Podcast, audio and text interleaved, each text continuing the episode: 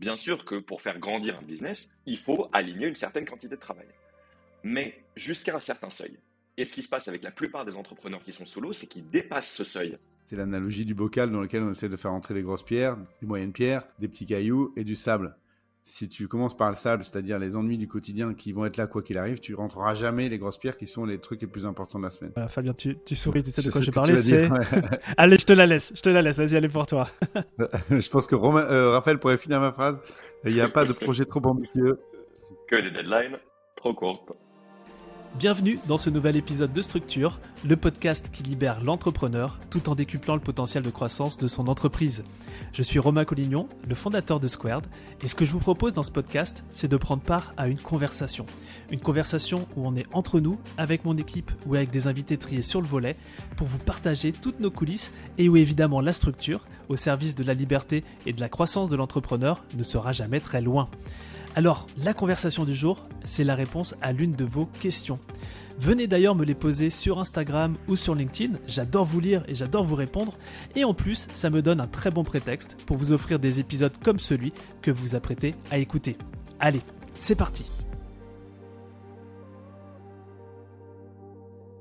Eh bien je vous propose aujourd'hui de terminer cette série euh, avec euh, nos chers euh, Raphaël Torel et, et Fabien Matt nos, super coachs euh, des masterminds et aussi super coachs dans l'industrie de l'infoprenariat.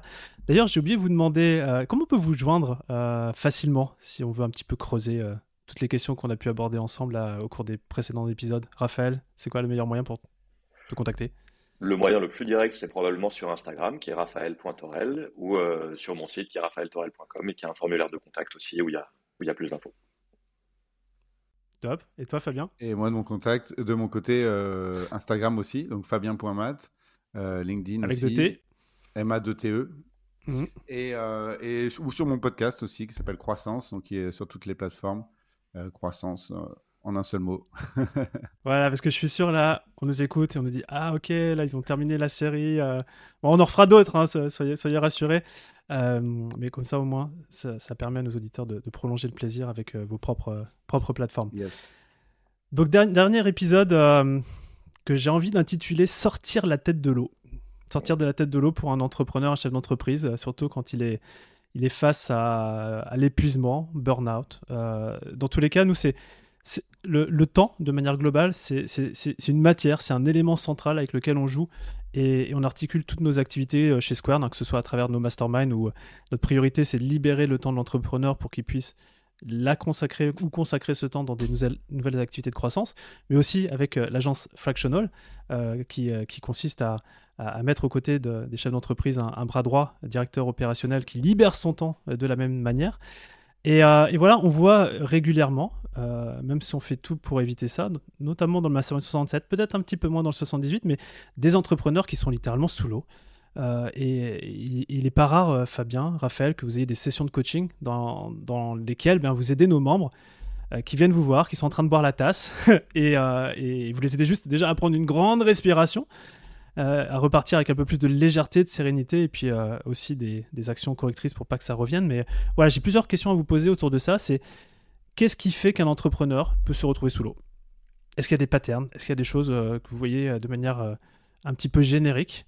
Et, aussi, bah, quand, quand, on vient vous voir avec ce, côté ok, j'en peux plus, bah, c'est quoi l'attitude que vous adoptez face à, ce type bah, d'échange? Euh, je, pense, il y, a beaucoup de choses dont on a parlé en fin de compte euh, dans les épisodes précédents, mais déjà. Bah, c'est parfait, ça va conclure. Ouais, voilà. Déjà le manque de focus. Tu vois, euh, ça c'est une phrase d'ailleurs que, que, tu dis. les entreprises, les startups meurent plus souvent d'indigestion que de famine. Elles meurent de ne pas avoir su dire non à cette chose. Et c'est, on peut faire le lien avec le, l'objet brillant dont on parlait dans l'épisode précédent. Voilà. Donc ça, c'est clairement un facteur aggravant de ne pas mettre assez d'énergie à être focus. Donc de ne pas prendre, ouais, ou mettre, assez d'attention sur ce point-là. Ensuite, il y a le manque de clarté, et ça, ça rejoint directement le point dont on parlait précédemment aussi avec Raphaël, c'est quoi ma définition de la réussite? C'est pas c'est quoi la réussite de l'environnement dans lequel je suis, ou des gens de mon industrie, ou de la société? Non, c'est ma réussite à moi. Et c'est quoi ma vie idéale? Versus le je veux le million, mais je sais pas trop pourquoi. Ce qui, permet, ce qui te permet de dire non d'une certaine manière, c'est ça? Bah, ce qui te permet d'être focus à nouveau. C'est-à-dire que quand tu sais où tu vas, ben, c'est plus facile d'avoir un vent favorable pour y aller. Voilà. Donc, et c'est un facteur aggravant de ne pas le savoir, en fait. Parce que là, on est dans les facteurs aggravants qui vont te faire boire la tasse.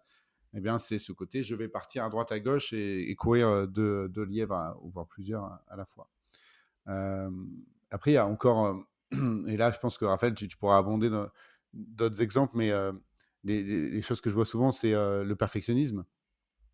c'est quelque chose qui, qui est quand même très commun dans notre, industrie d'experts de, preneurs, des, personnes qui ont envie de transmettre. Et, pour moi, il y, a deux sous-jacents à ça. Il y a le, driver motivationnel soit parfait, qui est très puissant, qui est très fort, qui est très ancré dans notre société judéo-chrétienne de, de, base hein, et dans notre système scolaire. Il y a un autre sous-jacent qui, est qui est très courant, c'est la peur de la critique, on en a parlé aussi. Euh, à l'école, avoir de mauvaises notes, ben, c'est mal. Euh, on rentre à la maison et les parents, on a l'impression qu'ils nous aiment plus. Et en fait, ça s'est engrammé en nous. Et finalement, ça nous, euh, ça nous dessert et ça peut venir très très loin dans notre, dans notre vie quotidienne d'entrepreneur. Donc voilà, mettre de la lumière déjà sur ça et en sortir. Après, j'ai encore d'autres exemples, mais je ne veux pas truster la parole. Je pense que toi, Raph, tu as, as, probablement une vision aussi de ça. Ouais, bah, déjà, je te rejoins sur, euh, sur, sur tout ce que tu viens de dire, en particulier sur le, sur le perfectionnisme. Et un, un truc, euh, bah, tu connais ma passion pour le mindset et pour aller à l'origine des choses.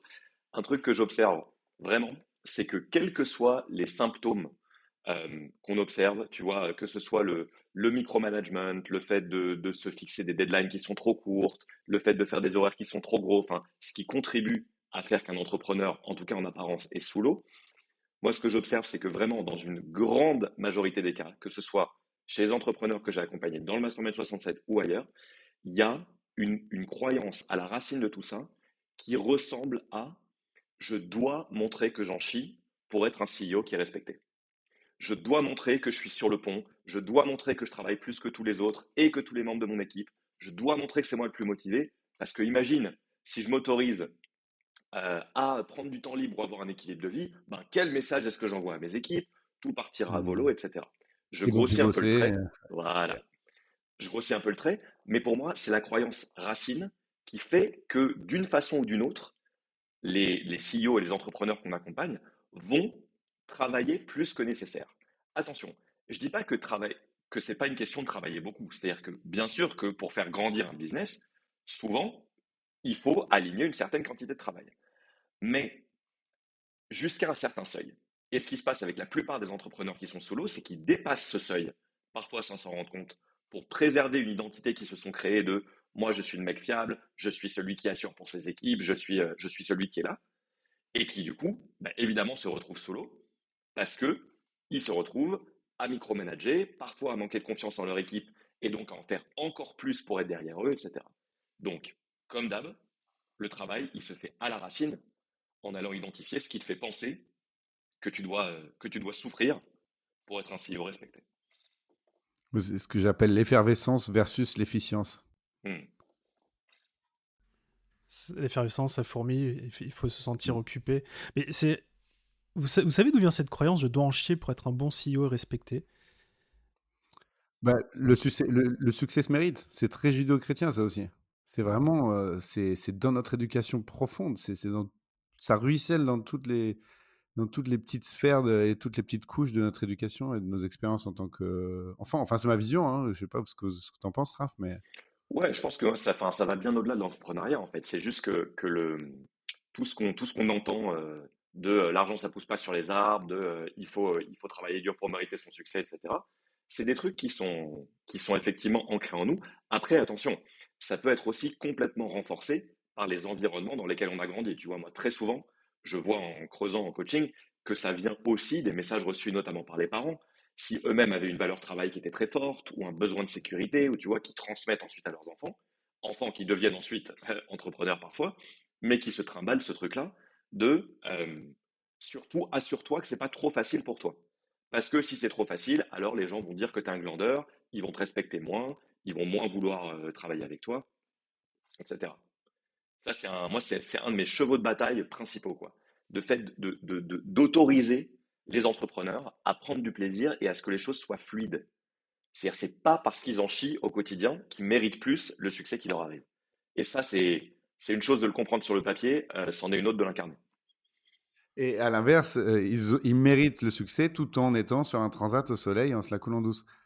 Si on retourne, c'est ça que ça veut dire. On a le droit de réussir sans forcer. Bien sûr. Et il y a aussi une zone grise. Il y a aussi une zone grise entre le transat et euh, travailler 90 heures par semaine. Et cette zone grise, c'est en, en s'assurant que notre temps, il n'est pas dédié que à faire avancer notre boîte, mais qu'il est aussi réparti entre les choses qui nous nourrissent, notre vie de famille, nos loisirs, nos amis, etc., qu'on peut s'assurer que ben, on avance, bien sûr, et on est focus pendant nos heures de travail, mais on s'en rajoute pas juste pour s'auto-flageller. Moi, mon angle sur cette question-là, c'est euh, je dois en chier pour être un bon CEO et donc travailler beaucoup. Euh, c'est si je n'en chie pas, je triche. Hmm. Et donc la valeur injustice-justice, elle est aussi très profondément ancrée, en tout cas euh, en ce qui me concerne. Parce que je vais vous confier quelque chose. J'aime bien aller au sport en fin de journée, mais pas en fin de journée à 18h. J'aime bien aller à 16h. Tu vois. Et des fois, je me dis, ouais, mais si je fais ça, bah ça, ça, veut dire que je, je suis pas en mode j'en chie, quoi. Je, je seul. Il y a des périodes de, travail où je peux pas y aller, mais je sais que. en fait, mon chiffre a été de me dire, en fait, si je vais pas au sport, c'est comme si je mettais pas de carburant dans la machine, quoi.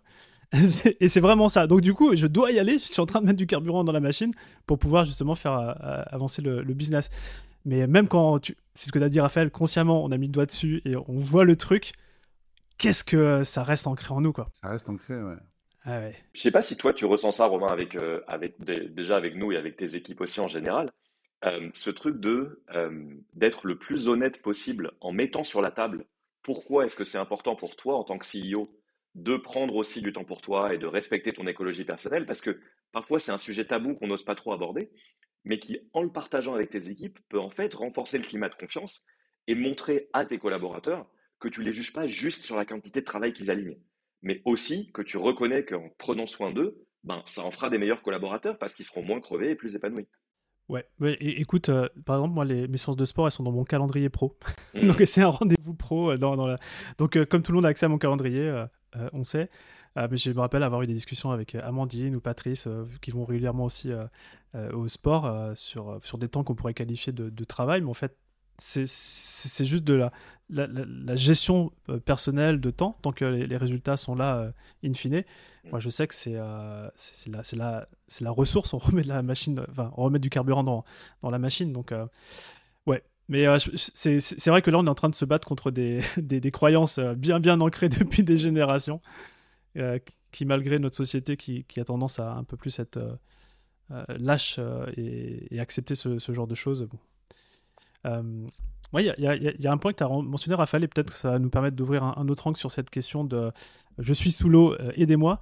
C'est que euh, le fait de condenser un maximum de tâches ou de projets dans des périodes de temps trop restreintes. Moi, j'ai remarqué, et je suis le premier responsable aussi pour moi, je veux dire, euh, c'est avoir les yeux plus grands que le ventre, de se dire ce truc-là, ça va rentrer dans tel temps, sans avoir calculé les ressources nécessaires en équipe, etc., temps focus. Euh, et, je dis souvent, euh, et, on a pu l'occasion d'en discuter. Voilà, Fabien, tu, souris, tu sais de quoi je parlais. C'est... allez, je te la laisse, je te la laisse. Vas-y, allez pour toi. je pense que euh, Raphaël pourrait finir ma phrase. Il n'y a pas de projet trop ambitieux. Que des deadlines trop courts. Exactement. C'est ça. Et je crois que moi, ça, ça m'aide beaucoup. l'ambition, elle est là. mais à un moment donné, les deadlines, c'est OK si on ne les, on les respecte pas. Enfin, faut les garder en tête mais en vrai, des fois, on se met la rate au courbouillon juste parce qu'on s'est fixé une deadline imaginaire. Et si on s'était fixé dès le départ trois jours de plus ou une semaine de plus, en fait, euh, ça serait passé crème. Donc je pense qu'il y a. Euh, des fois, il faut, juste relativiser sur le, temps euh, qu'on doit accorder, alors temps, ressources, hein, sur, sur un projet, pour un peu plus respirer. Et aussi ne pas attribuer sa, seule valeur à la capacité à atteindre les objectifs trop courts qu'on s'était fixés. C'est-à-dire ça aussi, je le vois de plus en plus chez les entrepreneurs avancés, que quand ils, ont, quand ils se rendent compte qu'il y a une erreur de parcours, qu'ils se sont fixés un truc pour lequel en fait ils n'auront pas le temps, qu'ils ont besoin de plus de ressources, ils n'en font pas une affaire personnelle. C'est-à-dire ils, ne se disent pas ouais je suis un mauvais CEO, je suis un mauvais gestionnaire, ils se disent non ok il y a un truc que j'ai mal évolué, boucle de feedback, qu'est-ce que j'en apprends, comment est-ce que je fais un petit peu mieux la prochaine fois quand je pose un nouvel objectif? Et ça, en termes de mindset, c'est aussi ça qui aide à cultiver de la résilience. C'est-à-dire, pas juste d'accepter que parfois on se trompe, mais de ressortir à chaque fois plus fort parce qu'on a fait l'effort d'apprendre ce qui n'a pas bien fonctionné.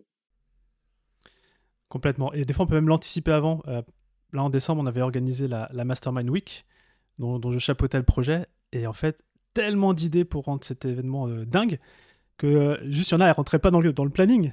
Et ben, c'est pas grave, eh, c'est déjà prévu dans les projets de la prochaine. Donc, on se met pas la pression pour, pour tenir des deadlines impossibles. On fait les choses bien avec le temps qu'on a. Et puis, si on a des nouvelles idées, on les met pour plus tard. Un, truc qui me, qui me vient par rapport à, ce dont on a parlé là, de, comment on occupe son temps, vu que les gens qui sont sous l'eau, souvent, c'est parce qu'ils ont l'impression de trop occuper leur temps. Euh, quelque chose que j'observe aussi beaucoup, c'est euh, que inconsciemment, il y a des entrepreneurs qui se retrouvent sous l'eau parce que deux, deux choses. Soit ils ne savent pas quoi faire avec le temps qu'ils pourraient libérer s'ils étaient plus efficaces, et ça leur fait peur. Soit il y a une croyance que si j'ai du temps libre ou du temps passé à, entre guillemets, rien faire, c'est qu'il y a un problème. Et donc, du coup, vu que ce temps libre, soit ils en ont peur de ce que, de ce que ça veut dire sur eux, soit ils ne savent pas à quoi l'occuper parce qu'ils ne se sont jamais vraiment posé la question de qu'est-ce que je veux faire de ma vie hors de mon travail, qui suis-je quand je ne travaille pas, et bien du coup, inconsciemment, ils se bourrent de travail pour s'assurer de jamais avoir à regarder sous le tapis et surtout ne pas aller euh, regarder cette question qui fait peur à beaucoup de monde, qui est, OK, qui je suis en fait quand je travaille pas? Qu'est-ce qui me, qui me fait vibrer? Qu'est-ce qui me nourrit le plus dans la vie? Moi, c'est un de mes sujets favoris à traiter en séance parce que souvent, il y a beaucoup de résistance. Et parce que, parce que des entrepreneurs qui, qui, cartonnent, souvent, ils se sont définis toute leur vie par leur, leur capacité à travailler et par leur valeur travail. Et donc, quand ils arrivent aux limites de ça, qu'ils voient qu'ils se crament, mais que l'alternative leur fait peur, c'est là qu'on peut tracer un nouveau chemin où il y a du temps libre, et où il s'autorise à le passer à autre chose qu'à travailler, voire à ne rien faire. Et ça, c'est un travail fascinant. Mais encore une fois, il faut aller à la racine de ce truc-là. Je sais pas si on l'a déjà fait cette question en mastermind, mais si on l'a pas fait, je crois qu'elle fait partie de, futurs exercices à faire. C'est effectivement qui je suis quand je ne travaille pas. C'est puissant euh, et, c'est vrai que ça fait peur en fait de se dire euh, oh j'ai rien cet après-midi. quand tu es, habité à, à en trimer, à en chier, tu dis, ah ok, je sais pas, qu'est-ce que je fais? Et, est-ce que votre conseil, euh, ça serait de déjà d'anticiper ce que quelqu'un, enfin ce qu'on pourrait faire dans ce temps libre? Ouais. Ah, il y a ça, il y a anticiper et euh, donc planifier, comme tu disais, Raphaël, euh, qu'est-ce que je vais faire quand j'aurai du temps libre Parce que sinon, ça n'arrivera, jamais, hein, c'est le de Parkinson. Et puis aussi, et là, on arrive sur la structure, hein, c'est planification. après, on peut prendre une méthode comme celle du plan de 90 jours. Il y en a d'autres. C'est-à-dire qu'à un moment donné, faire en sorte qu'on n'ait pas une to-do list infinie. Parce que ça, c'est quand même un gros travers de l'entrepreneur qui pousse au débordement, c'est d'avoir une to-do list infinie. C'est-à-dire, ah bah tiens, j'ai deux heures de libre devant moi, soit euh, un, événement qui s'est annulé ou un rendez-vous qui s'est annulé, qu'est-ce que j'en fais? Je prends du temps pour moi ou ah bah tiens, j'en profite pour aller plus vite vers l'objectif et faire des choses que j'avais mises en option et tout. Et en fait, là, si tu es bien structuré, si tu es bien cadré dans ton travail, tu as fini tes tâches de la journée, tu as fini tes tâches de la journée. Point. Et en fait, le meilleur moyen d'avoir du temps libre, c'est d'avoir de la structure. Et c'est ça qui est, c'est ça qui est intéressant, c'est quand on arrive à, ce, truc un peu contre-intuitif, en posant une structure rigide, on arrive à dégager du temps libre. Ouais. Et ça, c'est un, des principes. On n'a jamais fait d'épisode de podcast là-dessus, mais à l'époque, j'avais fait une vidéo YouTube sur les fameux Free Days, Focus Days et mmh. Buffer Days. C'est comment dans, ta semaine, tu, euh, déjà tu répartis des jours ou des demi-journées euh, en fonction des différents types d'activités. Et le premier conseil euh, qu'on donne, c'est mets d'abord tes free days, mets d'abord tes activités de free time. C'est pour ça que là, mon, sport, il est dans le calendrier pro et, c'est le truc qui, se répète chaque semaine. parce que effectivement, si on le fait pas, bah, ça va être tout de suite remplacé par, par, du, boulot. C'est l'analogie du bocal dans lequel on essaie de faire entrer des grosses pierres, des moyennes pierres, des petits cailloux et du sable. Si tu commences par le sable, c'est-à-dire les ennuis du quotidien qui vont être là quoi qu'il arrive, tu rentreras jamais les grosses pierres qui sont les trucs les plus importants de la semaine. Donc, il faut commencer par les trucs les plus importants le sport, le bien-être la famille, euh, dormir, manger. Euh, voilà. Commence par ça et ensuite euh, le reste rentrera. Et pour répondre à ta question, Romain, de est-ce que c'est recommandable de d'abord décider à quoi on veut utiliser ce temps Moi, ma réponse, c'est un très, très, très grand oui. Parce que tant qu'on opérera avec le principe que on ne sait pas quoi faire avec ce temps-là, l'esprit humain qui aime savoir prévoir et qui aime avoir le contrôle sur les choses, il va se dire inconnu égale vide égale risque égale danger. Et donc, ce qu'il va faire, c'est qu'il va vouloir remplir plutôt que de laisser de l'espace. Donc, même si la décision, c'est avec les deux heures que je vais me libérer, je vais faire rien, ce qui est faire quelque chose, bah, au moins, on est au clair sur le fait qu'on veut faire ce rien. Tu vois, c'est pas forcément une question de trouver un hobby ou je sais que ça peut faire peur parfois de se dire ouais mais moi j'ai pas de passion dans la vie, j'ai pas de, de, de truc qui me nourrit euh, énormément donc je sais pas quoi faire.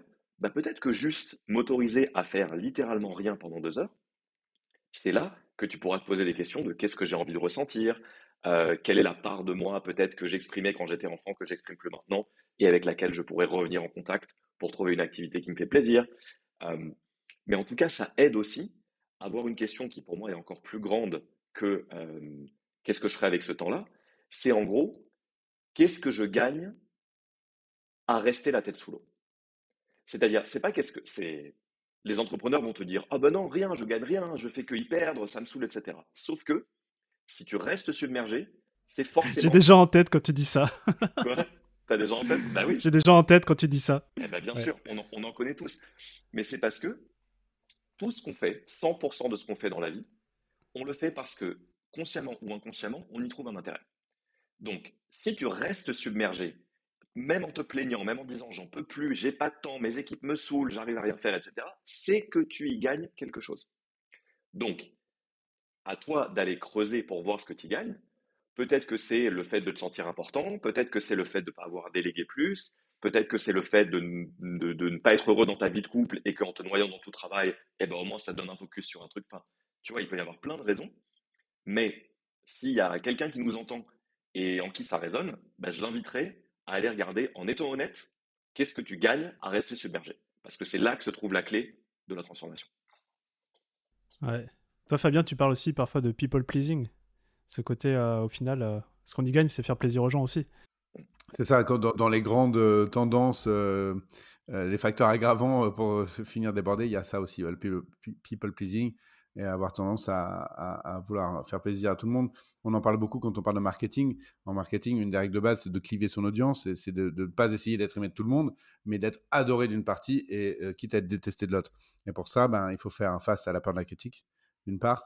Et puis un autre sous-jacent de, cette croyance, c'est euh, c'est la peur de la déloyauté vis-à-vis d'une autorité du passé.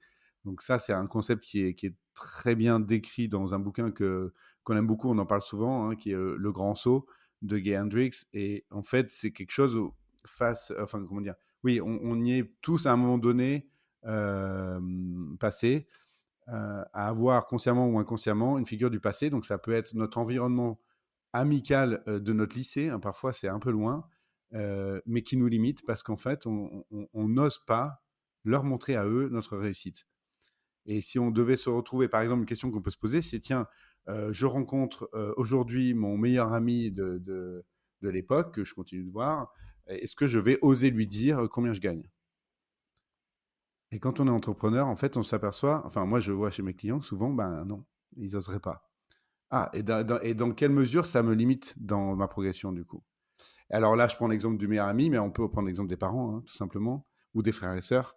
Et ça, c'est très puissant. Et c'est souvent des choses qu'on a du mal à remettre en cause, on a du mal à faire bouger parce que l'équilibre familial, euh, on parle quand même que d'un bon monolithique. Donc euh, voilà, mettre de la lumière dessus, c'est effectivement encore un axe pour euh, se soulager et baisser un peu la pression. Quoi. La religion aussi. Hein. Et la religion, as raison toutes les structures, toutes les structures qui nous, qui nous entourent et qui nous, et qui nous pèsent depuis qu'on est, depuis qu'on est enfant. Mais ça, et je, suis complètement d'accord avec ce que tu dis, Fab, qu'il y a un truc aussi identitaire qui se joue là-dedans. Et je trouve que ce truc-là, il est nourri aussi par la difficulté à dire non quand on te sollicite.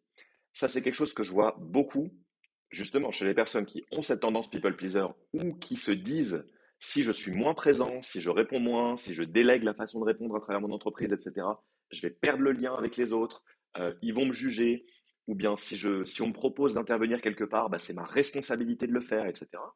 Et donc, du coup, en ne sachant pas poser des limites et en disant oui à toutes les citations, les sollicitations, pardon, qu'est-ce, ce qui se passe, c'est qu'on remplit son agenda et qu'on se retrouve à se défocuser de ce qui est le plus important. Donc, apprendre à poser des limites, qui est pour moi un des skills les plus importants de la vie entière, hein, pas juste de l'entrepreneuriat, ben, autant utiliser, et du leadership évidemment, autant utiliser son aventure entrepreneuriale comme un laboratoire pour apprendre à poser des limites claires, claires, et notamment avec son équipe. Ça, on pourrait faire un épisode entier de podcast là-dessus sur comment poser des limites avec son équipe et communiquer ouvertement. Mais c'est, pour moi, c'est la clé de, de beaucoup, beaucoup, beaucoup de choses, la communication. Ouais. Je prends Et des notes. Ouais, note le épisode sur le leadership, franchement. Il y a moyen. Et poser des limites, ouais. Effecti- Effectivement, euh, dire non, je pense que pour vous dire, euh, dans mon asana, j'ai une tâche que je vois tous les jours où je note tout ce, que- tout, euh, toutes les, les moments où j'ai dit non, en fait. Ah, c'est bien ça. Ah ouais Genre, genre, je, je, traque, je traque ça, ouais, parce que j'ai tendance à vouloir, à vouloir dire oui. Enfin, on est tous. euh, Mm. euh, Et t'essayes tous les jours d'avoir un nom de plus non, ben, mais je traque ça, enfin, tu vois, c'est juste déjà pour mettre de la conscience dessus parce qu'on peut vite repartir, dire non à soi-même, dire non aux autres.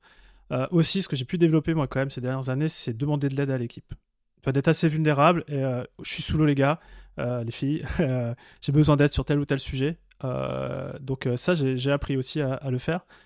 Et, euh, moi, je, trouve qu'il y a un truc vraiment, alors là, c'est en mode hack. Et j'ai eu l'occasion d'échanger notamment avec un, de nos membres dans le Mastermind 67 euh, sur ce sujet-là qui, qui était vraiment submergé dans plein de côtés. Et je lui ai dit, OK, à la fin de notre conversation, s'il y avait un sujet sur lequel ce n'était plus un problème pour toi et qui te permettrait de respirer, ça serait lequel? Et il m'a parlé d'un sujet qui était, euh, voilà, site internet. OK, ça, ça prenait beaucoup de bandes passantes, etc. Et je fais, OK, eh bien, on va, on va juste résoudre ce sujet-là. Dans un quart d'heure, 20 minutes, on va discuter de ça. Parce que, en fait, des fois, sous l'eau, juste le fait de d'enlever juste euh, un truc parmi toutes les tâches que l'on a, déjà on se sent mieux. Parfois, et, et parfois, c'est pas la tâche la plus importante, etc. Et, je pense qu'en tant que leader, notamment quand on a ces équipes euh, submergées, c'est de se dire ok, euh, mets-moi sur la table les trois sujets qui te préoccupent le plus et tu les enlèves de ta liste, je m'en occupe. Quand la personne elle a 50 sujets. Bah ça, quand, quand- pour la personne qui est manager, en fait, c'est Oh, ok, je respire. Alors, faut pas le faire tout le temps parce que sinon on récupère le boulot de son équipe. Mais euh, en tant que leader, justement, euh, c'est euh, c'est- juste clé de savoir que le collaborateur, il a une soupape de sortie quoi, de, de, ce, de cet acabit-là. Et le collaborateur peut reprendre la tâche par la suite. Parce qu'en fait, bien souvent, fait, c'est ce le qui se passe. fait d'avoir pris la bouffée d'air, d'avoir mis de l'ordre et de la clarté dans tout ça, euh, deux jours après, il peut reprendre la tâche. Parce qu'il va mieux. Ouais. C'est un peu comme, euh, comme les, les pompiers euh, diront, OK, quand il y a un accident, il faut sécuriser la zone. Hmm. Bah déjà, quand on est submergé, on s'en rajoute pas sur le, sur le Ouais. feu. Quoi. On sécurise la zone et, et, et on essaie de, de voir... euh, ce- Voilà. Et je pense que la boucle est bouclée dans- avec ce que tu viens de dire là par rapport à ce qu'on disait tout à l'heure sur, euh, sur le- la croyance de un CEO, c'est comme ci ou comme ça, et je dois encher pour être un CEO respecté. Euh, ça, demander de l'aide à ses équipes, ça veut dire qu'il y a un travail à faire pour ancrer la croyance plus saine de je peux être vulnérable, humain, dépassé et être un très bon CEO. Et du coup, quand on arrive à cultiver ça et à en parler à ses équipes et à chercher du soutien, forcément, tout le monde est mieux là-dedans parce que les collaborateurs se sentent aussi plus utiles, ça humanise le leader CEO, ça permet de créer de la confiance, euh, ça permet de renforcer les liens de l'équipe, mais pour, mais pour ça, tout part du leader. Parce que si le leader n'insuffle pas cette culture-là, il est probable que les collaborateurs eux-mêmes ne prennent pas l'initiative d'aller la challenger. Et pour ça, tout part de sa capacité à mettre de la lumière sur ses petits moteurs internes Mhm. et ses petits fonctionnements. Et, et- et quand je dis petit, c'est pas péjoratif, hein, c'est toutes les petites choses qui font qu'on est qui on est. Et pour ça, il est indispensable qu'il soit coaché. Voilà, c'est QFD. On en arrive toujours à la même conclusion. Faites-vous coacher. Ils se sont concertés. Bah écoutez, je crois qu'on s'est fait un, un bel épisode de, de- de sortie de, de cette série qu'on vient de, de passer ensemble, euh, euh, Raphaël et, et Fabien. Euh, euh, merci encore, on en fera certainement d'autres. Euh, si vous voulez creuser euh, sur euh, ce que, voilà, ce, qui sont euh, Fabien, Matt avec deux T et Raphaël Torel, euh, vous pouvez aller voir euh, bah, Fabien, c'est le podcast euh, avec un seul T.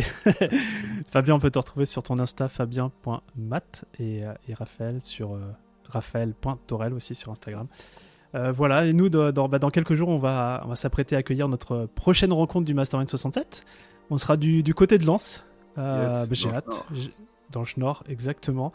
Et, et voilà, comme à chaque rencontre, on va, on va, justement sortir quelques entrepreneurs qui sont la tête sous l'eau euh, en ce moment. On va leur permettre de, gagner en clarté, d'aller travailler leur petit moteur in- interne Et, euh, et vous aussi, hein, euh, qui nous écoutez, si vous sentez qu'il est temps d'adresser sérieusement ce sujet de vous êtes au four au moulin, vous en pouvez plus, vous avez besoin de respirer, on est toujours à votre disposition. Alors évidemment dans les masterminds si vous souhaitez nous rejoindre, et puis même déjà sur Instagram, sur LinkedIn, si vous voulez qu'on engage une conversation ensemble pour essayer de comprendre ce qui se passe, ça sera avec grand plaisir de le faire. Voilà, merci Fabien, merci euh, Raphaël, et puis euh, je l'espère à une prochaine. Merci Romain. Avec grand plaisir.